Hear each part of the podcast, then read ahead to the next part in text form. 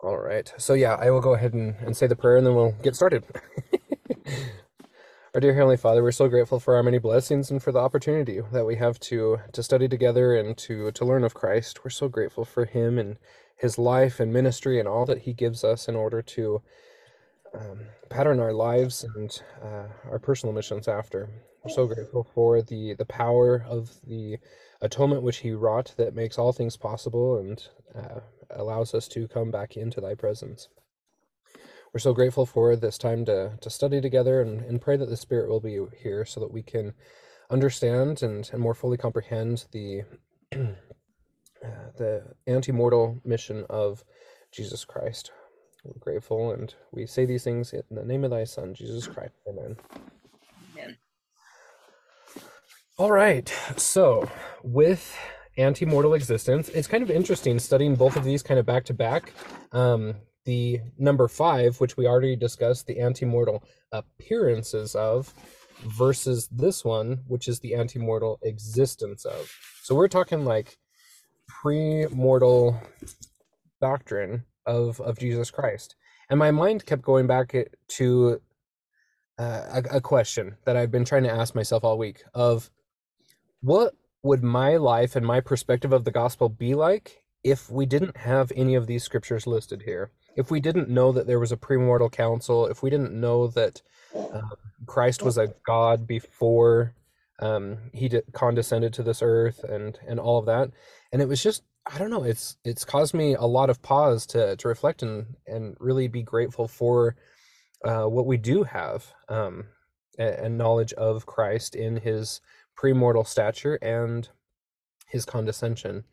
But um, what all did did you guys learn and, and gain out of these scriptures that that you studied about his antemortal existence the fact that he existed before and um, his stature as a god there and anyway just what kind of things what kind of insights uh, were popping out to you guys as, as you studied this um, these sections of scriptures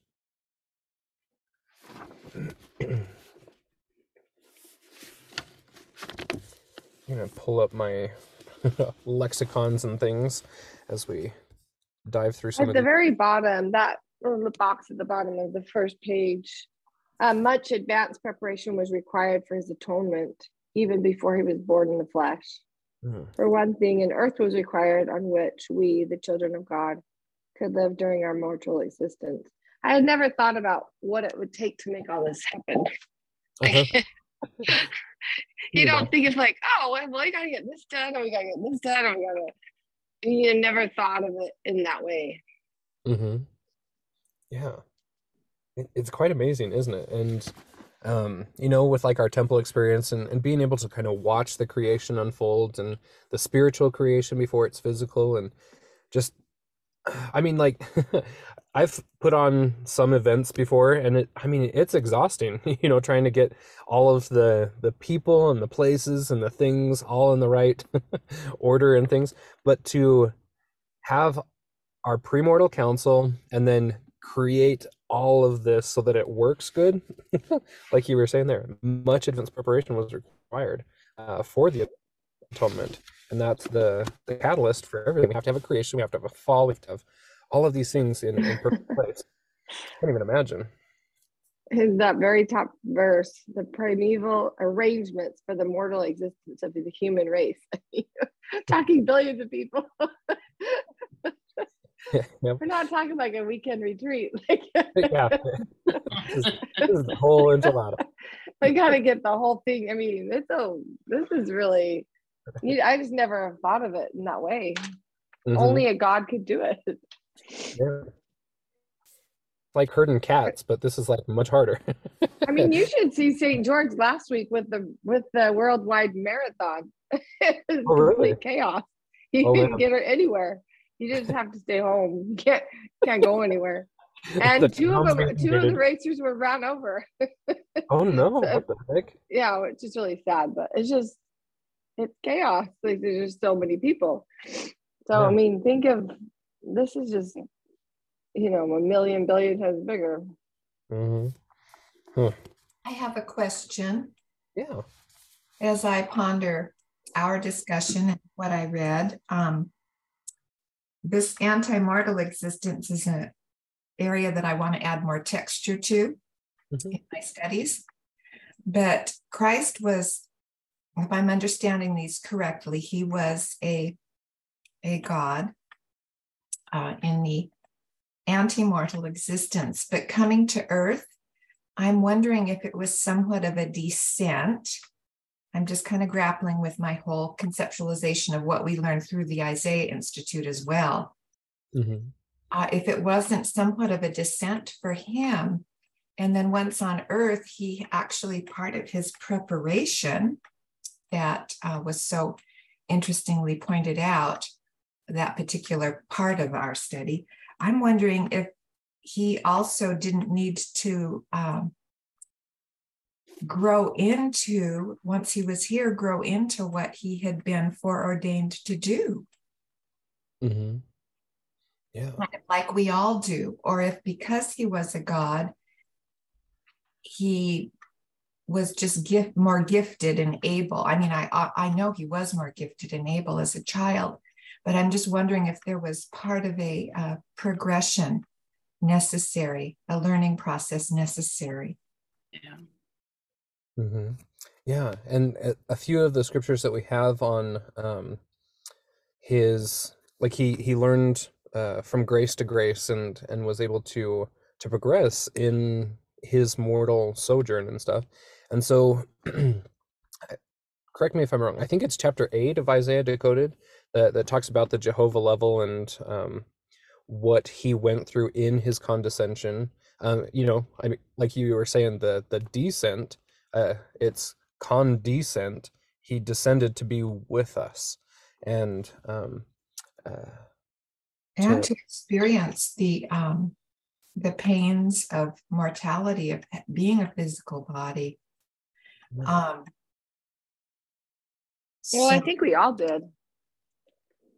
Mhm, Yes, I'm, I think we did too. Um, I just am thinking about what that would have been like for him with his, you know, his stature. mhm. yeah, Just It- trying to kind of understand how everything works. if Uh-huh. anybody else has any comments, I'm all ears. yeah. You know how like we we all kind of come to Earth with different skill sets, different abilities, different spiritual gifts and things. It, it kind of makes me wonder about what levels and, and things we were at as well before we um, actually came to Earth. There, you know, there was a only we could only progress so much without a body, and that's why we come here in order to to gain that and, and learn a whole new side of things. Um, but I, I think that in, in my perspective, that Christ and us, we all uh, acquired and, and gained and learned certain things, certain gifts and, and abilities in, in the pre-mortal in order to, to come here and actually start using those in our in our, our sojourn here. Um, that we were able, like for, for most of us, to be born into the covenant or uh, find the, the gospel in our lifetime and be uh, part of the house of Israel, uh, knowing certain of those things that those were earned is the wrong word, but like um, those, Those were choice, choice blessings. uh-huh, yeah, choice blessings given to us based upon some faithful actions in in the premortal. Perhaps some diligence on our part. hmm Mhm. Yeah. And so just Christ taking that to the to the uh, utmost degree of all of the things that he gained, but uh, still coming here, he had to learn in his his mortal body certain things and um, learning how to grow and um, And Uh, how to succor us so he experienced things in a way that would allow him to know what we experience. I was also thinking, I brought this up before about how Satan tempted him. mhm, And, you know, knowing, knowing what we know through the Isaiah Institute, that you reach a certain level where Satan is literally banned, he has no more power over you. Um, that is something for, for me to ponder. I wonder how that, how he could be tempted. mhm. Yeah. it, it was really interesting. Uh, I was reading a, a block of scriptures. I'm just kind of going through the the Joseph Smith translation of of passages, and that one was really eye opening to me. Um, I, I think it's the Matthew one where anyway his temptations or whatever, and the things that that Joseph Smith corrects in there is, is very interesting because um, many times we we talk about how Satan took him to the wilderness or was able to put him on the pinnacle of the temple and things. And Joseph Smith corrects that, but he also adds a few different layers of, of nuance to that experience that that we just don't get in our normal translations. But yeah. But yeah, getting to a, a level where where Satan is bound in our own personal lives and being beyond that, I can't even imagine. And in addition to uh, the choice blessings that we have received, we also inherit the intergenerational iniquities in our flesh. hmm We come with a mixed bag. Yep. Exactly. and so um I think it was see the John 3:13 one. I found this one interesting in light of the um Isaiah's ladder and and the ascent and descent, etc. But I was reading this one in a new way that I hadn't before. It says, "And no man hath ascended up to heaven, but he that came down from heaven, even the Son of Man which is in heaven." And so, you know, many different religions interpret that a lot of different ways, but having a context of Isaiah behind that, um, meaning that that no one can ascend until he condescends and then goes back up into to heaven um you know like he was the first fruits that, that no one was resurrected until he was resurrected kind of imagery. But um even more so another layer to that of just ascension in his his personal growth um to to pull us through our descents and um, so that we can ascend as well. I, I I really loved every time that it was talking about like um ascending in these these verses.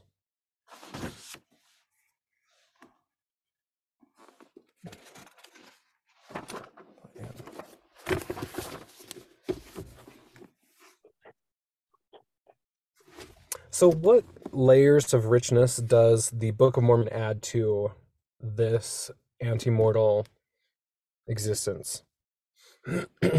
we have the first chapter of third nephi um, talking uh, or promising that that he will come like on the morrow come i into the world to to fulfill the, the the word of the holy prophets and then we have in um, chapter 26 I, I find this one very interesting let's, let's read that it says if they be good to the resurrection of everlasting life, and if they be evil, to the resurrection of damnation. Being on a parallel, the one on the one hand and the other on the other hand, according to the mercy, the justice, and the holiness which is in Christ, who was before the world began. And so, what part does this resurrection play in a study of his antemortal existence? Because, I mean, is it just because that little phrase there at the end is included in there that this is relevant uh, to this study? Or is there more here that we can understand about the resurrection, um, knowing that he was before the world began? I don't know. That was kind of a convoluted question. but um, it was one that I was pondering. well, Cameron, Mhm. I was wondering, I, I've never thought about that, but as you speak in there, I think that we knew there was going to be a resurrection before we uh, agreed to come because, gosh, why would we want to come get a body and then and never be able to live Mhm. again, you know? So I never entertained that thought before, but I'm pretty sure that we had were told that there would be a a resurrection. Mm-hmm. And also, like, this is the perfect place to practice and learn about mercy and justice, like having a body and coming to earth. Um, I think, and it says that in the last part, and the holiness which is in Christ was before the world began. So I think first, I don't know where I got this, but I wrote holiness brings more holy, more mercy and justice, the perfect balance. Mm-hmm. Not sure where I got that. I don't know if I made it up. I could have. oh. That fits in perfectly there. I also think it's interesting we're reading right there about holiness, and then um, Sister Nelson just talked about in that conference up in Calgary or wherever it was about mm-hmm. how can we be more holy in everything we do. Um, I've I've thought about that a lot this week. Like, oh, how can I make this holy? Um, you know, yeah. just with every daily things. Um, how how do you make it holy? How do you wash the dog in a holy way? how do you scrub the floor in a holy way? I think making it holy is just not cussing about it while you do it. I love it. Well, you're making things clean. well, and I think our attitude and our intention, mm-hmm. you know, our intention is our intention is what makes it holy. Like when we do foot zoning, that's the first thing you do is set your intention. Mm-hmm. And that's what makes it holy. And that's also what that's also what defines when it's not of God, when you don't have bounds and you don't have a clear intention. Hmm. Interesting yeah i need to dive into foot zoning more and stuff like so many people have been like mentioning it lately and like hmm I, have never wanted people to play with my feet but I, I think that there's a lot of interesting healing aspects to it that uh, I, have just missed out on kind of a thing. It's very interesting yeah it's intention there. Yeah our intention with everything we do. Mm-hmm. sorry darling i'm sorry. I recommend it um the foot zoning just as an aside. I love what Darlene said about, um, you know, asking the question, did we know of the resurrection premortally? We must have. Otherwise, why would we be so happy about coming down here to mm-hmm. learn mm-hmm. and grow? Um, it wouldn't have had a purpose otherwise. Um, and also, um, I think that we're more empowered than we even realize our, the power of our choices and decisions. It just kind of hit me wow, we really have a lot of opportunity through choice, privilege through choice. We have a lot to do with what, what goes on in mm-hmm. this whole cosmic drama you know, some I think when I was a little girl, I just felt like God was in the heavens and he did everything. And I was just passively his child. You know what I mean? But as I grow into my knowledge of the gospel, I'm realizing how much a part of what happens we actually are through the power of choice. Mm-hmm. Yeah. I thought Ether 316 was interesting that the body of my spirit, that man I have created after the body, like our body is created after the body of our spirit. And mm-hmm. is that, did I understand that right? Like our physical body is created like our, is that what that says? Uh-huh, yeah. So I, I have, have like a couple different layers with it because I was reading it in new ways this time too. But um let's see so behold this body and he's like referring to his own spirit body that the brother of jared is is now seeing is the body of my spirit and man have i created after the body of my spirit. And so um that we are fashioned after his likeness but it's a spiritual likeness. But that he will his physical will match his his spiritual likeness is kind of how i was taking it but yeah, it, I mean, after lectures on faith and after Jeff Buehner's um, podcast, I, I'm looking at spiritual creation versus physical creation so differently these days. Like, I don't know why it's taken me so long to learn this principle, but um, that that power of creating spiritually because it's the law of spirits that the physical has to it magnetizes to the spiritual once the spiritual becomes a permanent thing. And so uh, just how god is appearing there and creating us spiritually so that we manifest physically. It's just interesting. So amazing. How do you spell um how do you spell Buehner? I that's one of the podcasts I've been trying to find. let me see jeff because it's an interesting somebody said that you pronounce it Beener, but I, I heard him on one of the podcasts introduce himself, and and that's not how he pronounced it. So I'm let me see how did B R. Oh, let me find it on. I'm trying to think where I've got it. Gmail. Well, it's on, I'll look it up. Um, Okay, you can put it in the chat or something. it's on Megan's Yeah, Lauderdale. uh, thing. I can just a second. I can find it. I think. I, I got it pulled up. Just a second. oh, do you? Okay. So Jeff B U E H N E R H N E R. Okay, I, I was I was actually Googling Diener. Mhm. That's quite different. yeah. I think it's pronounced Bueller. I know Oh, some people without the last name and they pronounce it Bueller. Okay. But yeah. Um, and so I put the link in the chat for his interview with Megan.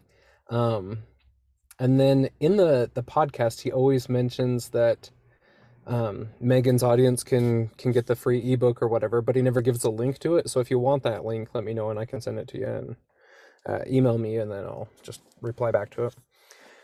Thank you But, for um, yeah it, spiritual creation is um, one that's really popped in my head uh, and especially every time that i go through the endowment and um, any scripture now i'm looking at it in totally new ways it's been such a fun process Yeah, it's really taught there in the temple. As soon as we learn what we're being taught, I mean, I noticed that, you know, everything was spiritual first. And since they've been f- making the little films and stuff, you can see it. But I'm, I was trying to think back on, on all the live endowments, you know, like we used to do and stuff.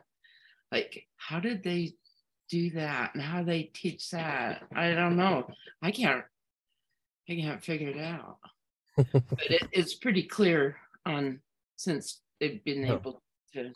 especially like um film c the uh, how it morphs and stuff like it has the the artist rendition of it and then it morphs directly into like all of a sudden it just is real or whatever. Uh, and i was like ooh that's really cool like ooh spiritual before physical and you know the the first utterance of it is the actual spiritual creation kind of thing. But what got me I, this was a couple years ago was um, when you're cr- uh, comparing the creation accounts in the scriptures, you know, how we have Genesis, uh, Moses, Abraham, and the temple, like they're not jiving totally. Like there's some differences and nuances to each of the creation accounts, and why is there differences? And somebody explained once that it's because there's different accounts. Some of them are talking about the spiritual creation, and some are talking about the physical creation, and and that's why that there's some differences and so when you start dissecting it and figuring out which one's which and how they they pair off of each other then it starts making more sense. But Mhm. um that in light with this ether 316 that I, I mean that's kind of what the whole premortal council was. We were creating spiritually. And and that we all had a part in the creation of the earth because we were all creating our own existence as well Mm-hmm. and and it's always based upon our desires. He never forces anything upon us. It's always agency and agency was a premortal thing as well. And it's basically okay so what is wanted? What do you want out of a, a- an existence? Like in order to progress we need physical things and so let's create them spiritually before they're physical. And so that we all had a, a whatever scale of uh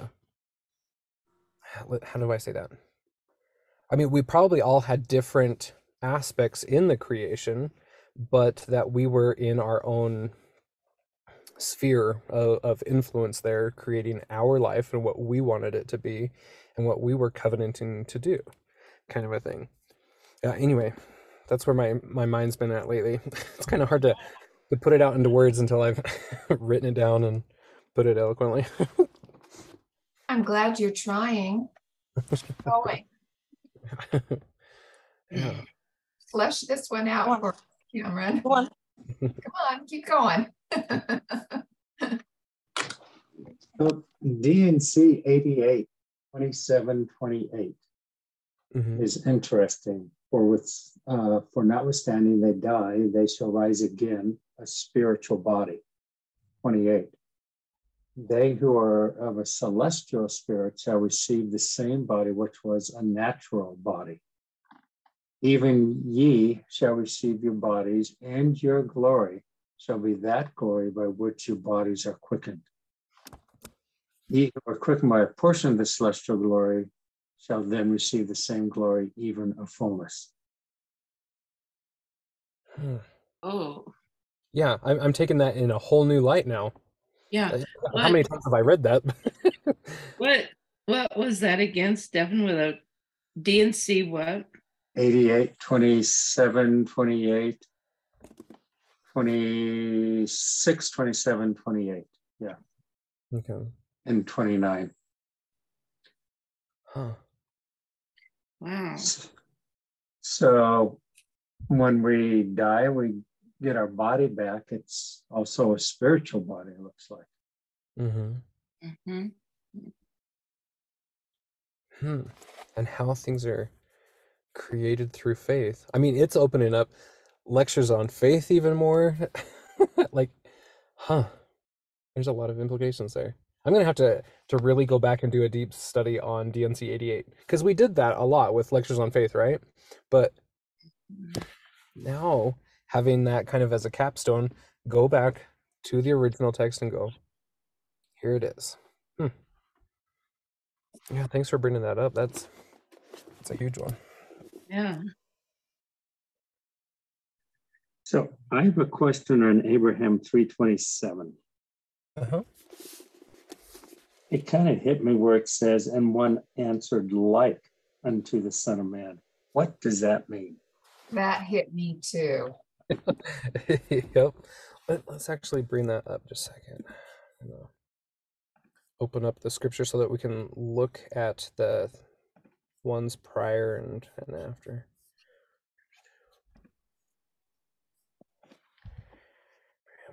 3.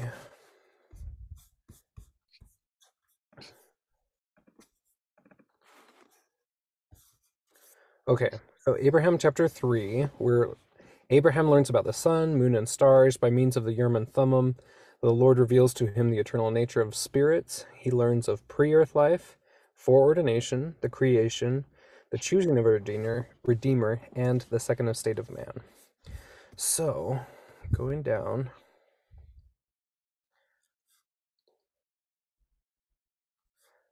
Let's actually look at like 24 here and, and kind of read that in context of 27 um, because I found that so interesting. I was poring over uh, Abraham 3 sometime this week, I can't remember. But anyway, says, And there stood one among them that was like unto God. And he said unto those who were with him, We will go down, for there is space there, and we will take of these materials, and we will make an earth whereupon these may dwell and we will prove them herewith to do to see if they will do all things whatsoever the Lord their God shall command them.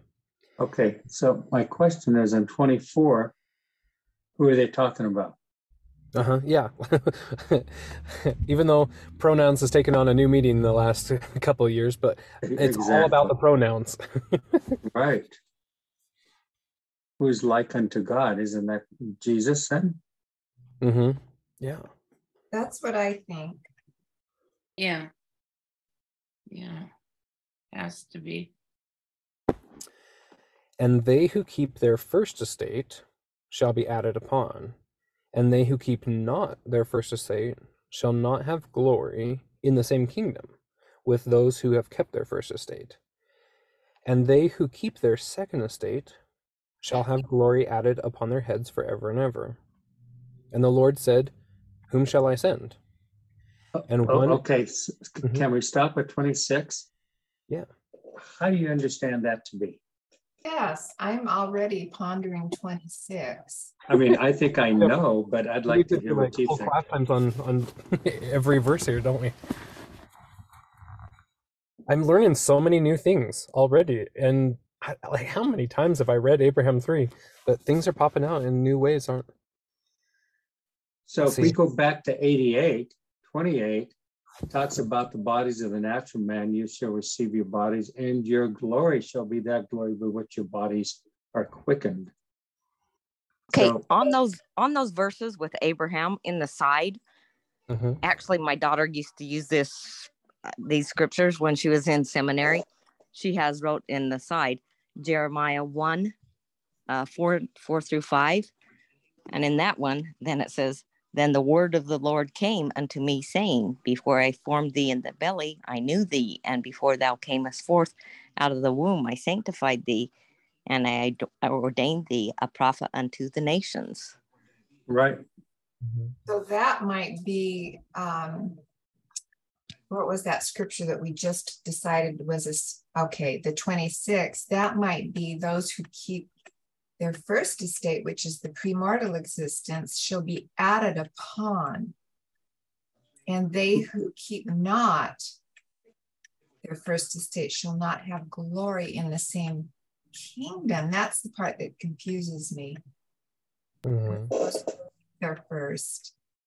I understand that the more diligent we were premortally, the further ahead we were, you know, as far as some some even being called, you know, before they came to be prophets to serve. Really, the I think the more you kept the first estate, the more you had opportunities to serve and minister here. Yep. That is my, my personal understanding. Um, but I don't understand the word this, that they would not have glory in the same kingdom. I'm a little If, grappling with if that. they don't keep the first estate, then they don't get the bodies. Mm-hmm. So, like you're talking like the third that Correct. that didn't. A funny Right. way of saying that though. Shall Mhm. That it is. That's why I'm bringing that up. Mhm. So, what does it mean to like? What is an estate, and what does it mean to keep it? Right, let's get there, right? Well, So, um, uh-huh, yeah, go for it. well, the first, and we're in the second estate now, right? So In the first estate, if you didn't make it or didn't, you know, if you followed Satan, then you don't have that body. Mm-hmm. So, like, um, let's. And having a body is having glory. Mhm. Yeah. Yeah, let's look up the the word of estate in the 1828 dictionary because um, Joseph is translating it into the, to that vernacular, right? So, what is an estate? I think that there's you know a few different things that we can look at, but the roots have nearly the same signification to set or to fix. It is probable that the Latin sto is contracted from the stad. Uh, anyway, all of that mumbo jumbo. Um, but here, in a general sense, it's a fixedness, a fixed condition, now generally written, or a pronounced state. Uh, the second one is a condition or circumstances of any person or thing, whether high or low. The third is a rank. The fourth is in law, the interest or quantity of interest a man has, like lands, tenements, like an estate, um, a manor, a, a mansion, an estate in that kind of a regard. Fortune, kind of along that same line, uh, the general business of interest of government, uh, a republic, a commonwealth kind of a thing. Uh, we have those kind of states, and orders and classes of men in a society or government. Um, so I, I find that very interesting, pondering each one of those and plugging that in to what it was in our first estate.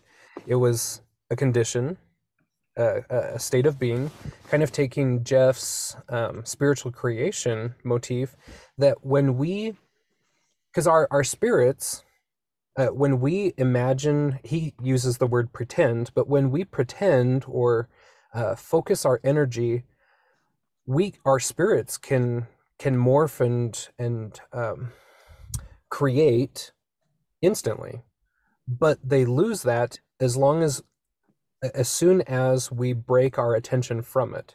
So it's only created while we're in the moment and and focusing upon it. As soon as we lose our attention or break that that sight of it, it it goes back to to what it knows or or what its previous creation was. But if we can maintain it long enough and that becomes our new reality, then the physical has to conform to it, kind of a thing. And so I, I like this first one here that it's a fixed condition. So those that kept their first estate in this specific sense were those that were able to keep their attention on their creation. Those that didn't, they I mean they were wandering, they were it, they were not able to to harness that ability to to focus for an extended period of time on what they wanted and their creation. And so that being kind of one aspect of it, but then um, rank or even the the estate being an actual location or an inheritance or a, a land kind of a thing where they didn't keep their um, first estate in um, let's see keep their first estate they shall have no glory in the same kingdom with those who did keep their first estate. So let me go to um, my favorite place, Encyclopedia Mormonism. And it says uh, First Estate refers to those unspecified period of time, otherwise known as a premortal life. The words First Estate in Jude 1 6 are the King James translation of the Greek ARCHE and other English versions, the word translated as principality, dominion. Um, so that brings up a whole nice set of questions when you talk about the temple. Appointed spheres, responsibilities, and original rank. Isn't that interesting? Yeah. In the context of June 1 6, each of these implies that a certain intelligent beings existed in significant positions in the pre earth life and fell from their favored status with God. So that kind of ties in what Jesus said. And then it says Latter day Saints believe that all mankind were begotten and individual spiritual children of God with individual agency prior to their being born into mortality. Using this agency, a third part of the spirits followed Lucifer, rebelled against God and the plan of salvation that God proposed to bring about the eventual exaltation of his children through the atoning sacrifice of Jesus Christ. Because of their rebellion, these spirits kept not their first estate, June 1 6, Jude 1 6, that is, and were subsequently cast out of heaven, being denied opportunity of having a mortal body on this earth. D&C 29 36 38, Moses 4 1 through 4, Abraham 3, 26, 28, and uh, Revelations 12, 4, 7, and 9. All the remaining spirits proved themselves sufficiently faithful to be, that's you and I, to be permitted the in earth life with a physical body. Wow. And you know, it, it's kind of mind blowing when you think all this. We don't know how long we were there in, you know, pre-mortality. But those spirits that decided to rebel and stuff seemed like they knew full well what they were doing. Uh, I mean, mm-hmm. we've been progressing there for a long time, could be eons of time. And and so they knew, I mean, it wasn't like they had a little oops moment. I mean, they knew what they were doing and they and they chose that. It's like, hmm. Yeah, what really strikes me is that their appointed spheres, their dominion, their responsibilities. You think of the temple ordinances, their mm. original rank. They yeah. fell from their favored status with God. I mean, that puts a whole lot of insight into how intense this must have been. Mm-hmm. Yeah. So they literally lost their glory. Yeah. I mean, it's the way I'm looking at that. Am I seeing that wrong? Do you think? No, I. Yeah, I, I, I think, I think it's a lot bigger than we ever really. At least I ever really. You know, you hear about the war in heaven and everything, but I mean, it was big enough, and I mean, the, it continues here on the earth. That's what the whole battle is. You know, and will continue till. So getting getting back to what Cameron said about the fixed state, it seems that it's the second estate that fixes our condition. Mm-hmm. Yeah, as you, Cameron, were talking about the ability to focus on create spiritual creation for extended periods of time. Mm-hmm. Yeah, I was just looking up in the the Webster's dictionary for the the word keep, and um, interesting on the eleventh one here, it talks about how keep is related to to the word state. So to continue any state course of action, as to keep silence or to keep the same road or the same pace. And so that that keep is like a, a maintain and focus in in that process there. God, there's so many different things. My mind's just i love studying with other people because it's just like whoa i never would have looked up that scripture. I mean I, probably eventually a couple years down the road i'd look it up.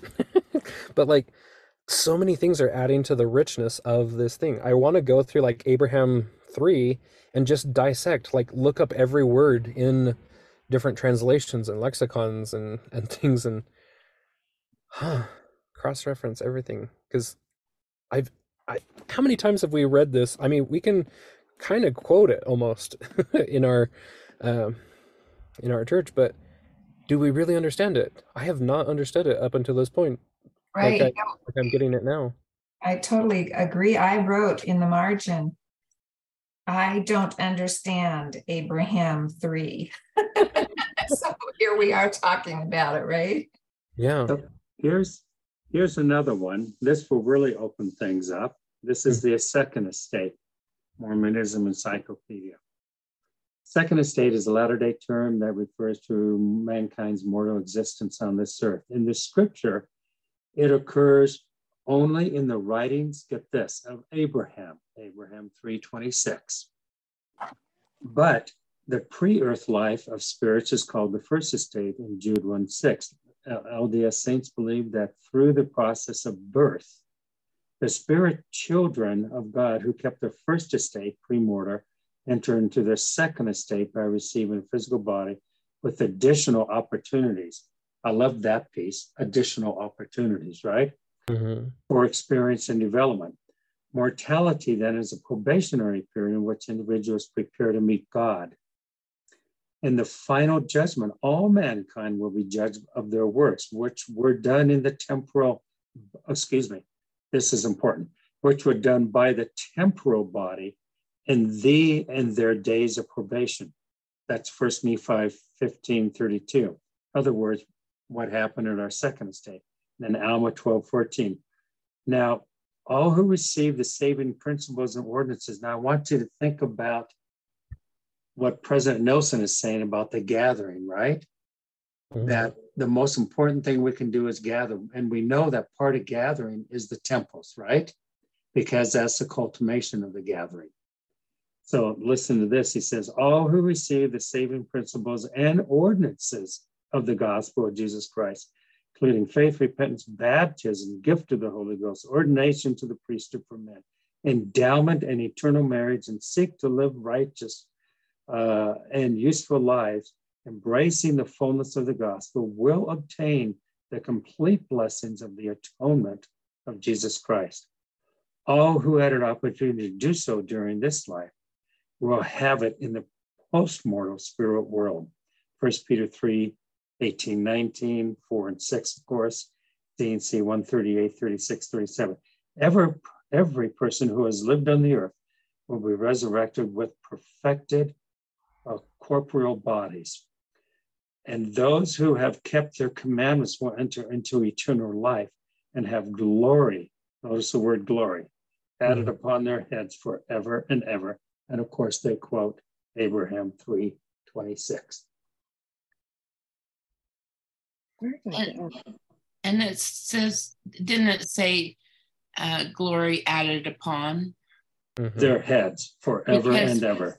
Because another thing I've been noticing um, that we talk about um, Where did get his work and his glory, you know, it is to bring to pass the. Oh, what? Anyway, I can't think. But anyway, each time someone makes it, they they have more glory added to them, to Heavenly Father and to Jesus. I mean, it's a this glory thing is bigger than I even ever realized before. But I mean, they're still adding to their glory through us. And, and like when um, uh, Christ finished the atonement and everything, Heavenly Father's, uh, I can't even remember the scripture, but it was to do with the fact that that Jesus had added glory to him by, you know, doing that. Uh, That's right, Darlene, and, and that everything that Christ did uh, brought glory to his Father. uh-huh. And so this glory thing, I don't know if we understand that totally. But I mean, it's an ongoing thing. And anyway, Think about baptism when you take upon us what? The name of Christ, right? mhm, And then I think about our earthly parents and kids and that glory. And so as we progress through, our actions and deeds are giving glory to those around us and especially to our parents and to our elder brother. And just like D&C 88 said, ye shall receive your bodies and your glory shall be that glory by which your bodies are quickened, having different glories, right? Depending on where you end up. mhm. But it's all about glory. Yeah, I wonder, just by something you said there, is if we kind of add glory to our parents as we are doing the things that we should be doing, Mhm. you know? I mean, I wonder if it's a, Because So we Cameron, I gotta ask, honor. Oh, sorry. yeah, how much, uh, so you're adding glory to your mom? yeah. There's one scripture somewhere that puts glory and honor in the same context, isn't it? Where, and we add glory and honor to something.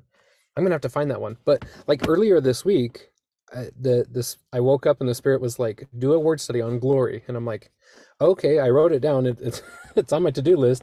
But now I'm like, okay, that needs to be the number one priority because yeah, there, this is why because there we was so could have used that today.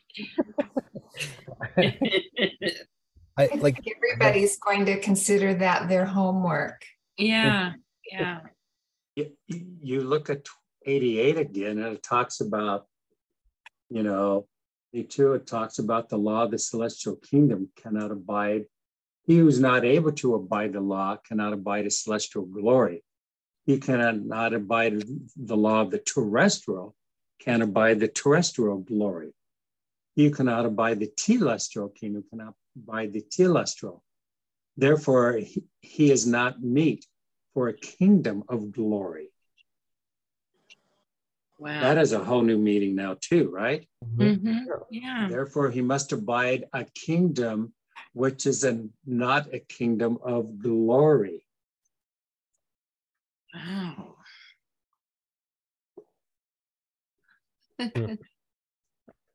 So many fun things. And we didn't even get to what our original question of answered like unto the Son of Man. Uh, this 26 is kind of caught me off of on another tangent here. It's it's been awesome. I, I'm gonna have to go here pretty soon, but huh. um L puts in here so so glory and honor, respect, grace. So are these all synonyms, like exact things, or how do they work with each other and what are the nuances to all of those words? Oh my goodness. Have you ever read uh, Cleon Skousen's thing about the atonement? I I've heard of it. I've never read it. No. I read it. It's kind of confusing, and but it talks a lot about honor and uh, I think it's honor, not respect, and that's how he said something about how he controlled if the, if people didn't honor or respect him, he would lose his he would lose his glory. So I don't. It's I haven't read it in a long, long time, and it's he. It's kind of complicated. You have to read it, but it's really interesting because he talks about a little bit about glory and honor and how that's how God gets his power because he's respected. Mm-hmm. Um, and I I don't I can't remember most of it, but That's a very interesting. Yeah. Huh. Because there, I I do remember there's some talk at some point from Joseph Smith, if I'm not mistaken, that said he would cease to be God if people didn't respect him and, and honor. maybe that's where Skousen got it from because he Uh-huh. he kind of quotes that he doesn't give the reference to it, but yeah, Find that that reference of the Yeah, Joseph Smith it's- one I'm thinking and compare that with Joseph Smith and everything. Hmm. Maybe as So- we uh, ponder these things, uh, Cameron, this week, we can spend a little bit of time when we, we continue on our journey uh, Mhm. to maybe just report back to each other a little Yeah. bit because this has been uh, Yeah. really thought provoking. Mhm. And also just totally kind of with the subject, but a little different. If I understood what Stefan said when he was quoting one of his sources, is um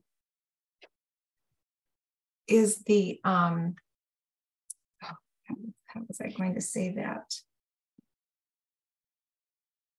Oh, is the the vernacular or the term second estate is that only peculiar to the LDS uh, theology and doctrine, and it's not in the Bible as the first estate is in the Bible? Is the second estate something that's particularly unique to us? Yeah. I think believe so. Because like what Stefan was was quoting there or whatever was uh, saying that that point there, which I had never necessarily known, but I, I- you know, there's so many things that we have that we just kind of take for granted that Yeah. that other people don't necessarily understand or or anything. Yeah, there's, there's only one scripture in there that's not specific to LDS, which is found in, of course, First Peter 3, 18, 19, and Mhm. 4, 6, which talks about the spirit world, but it really doesn't go into it much, right? hmm Thank you, Stefan. You've been really, your resources have been so thought provoking. I know I'm gonna have to get uh, my own copy of uh, that it, the encyclopedia. It's amazing, really, going through some of those different things as a, a resource to look up What this word. encyclopedia is it that, that you're referencing? This was, yeah, we've talked about this before, I think, in other classes. This is one that was edited by Dan Ludlow by the direction of the first presidency that went out to seminaries and institutes to write a four volume set for the universities in the world so they would understand what Mormonism was all about, which is what we used back then. But it was sanctioned and read and accepted by the first presidency. hmm Yeah, I put a link to the digital version that you can get for free, but um, sometimes some uh, you can find a a good set of the Encyclopedia of Mormonism. You know, sometimes you can find them at DI or on eBay or something like that, but sometimes they're a little bit of an investment with Deseret Book or anything. But I found uh, the set at a used bookstore Yeah. online. you could find. Mhm. Yeah, I'm gonna need to get my own. But it, it was a little spendy, but I I love them. I I'm I've never regretted spending that money for them. Oh, what an interesting class today. Mm-hmm. Yeah. I was, I always wonder, I'm like, are we going to have enough material to actually talk about here? Yep. It, uh, it always happens. It went in unexpected directions. So, I mean, it's fitting. I mean, we still stayed on topic of, of the pre-mortal or antemortal and stuff, but so many new ideas and nuances that I'd never, or I'm learning in new ways and learning how much I don't know and what I want to study now.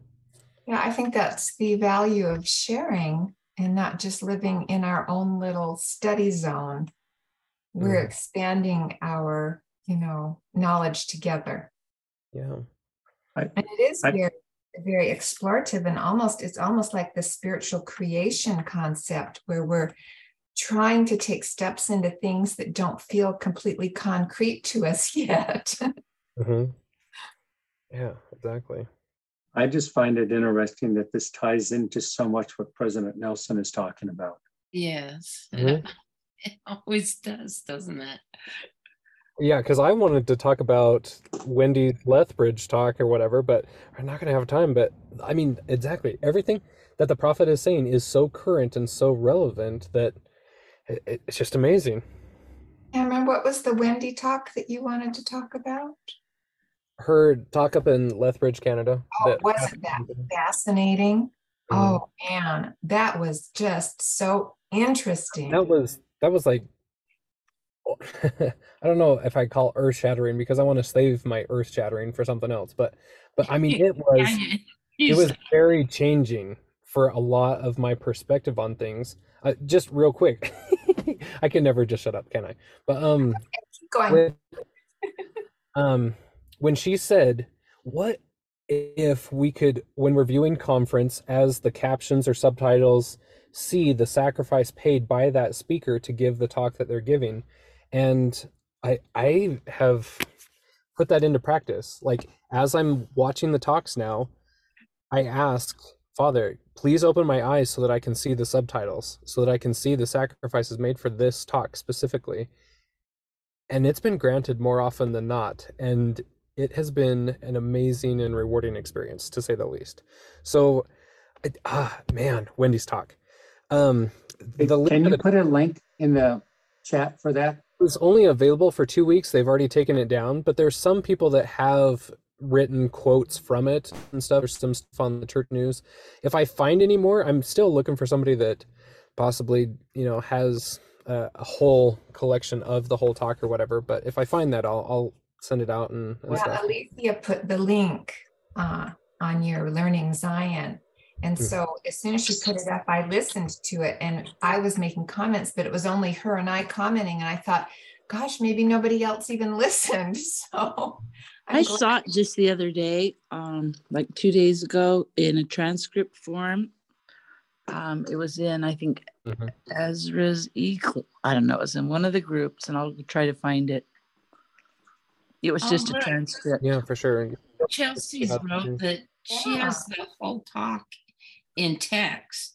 Yeah. Anybody and everybody, send me what you got because I'm looking for Thank you, Chelsea. because I mean I watched it like a thousand times and I, I've got it in my head, but I, I don't have it written down because it was I don't know, it was an interesting transformational experience. Like I said, almost groundbreaking or earth shattering, but I'm gonna save that one for for something else. Can, can you post that on Learning Zion when you get that?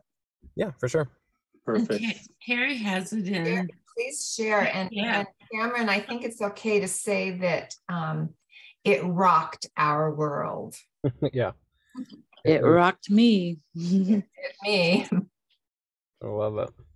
Well, all I do have to go. So sorry. I mean, you're more than welcome to stay on and, and chat if you want to, but I gotta go Cameron, how, how long does your thing last?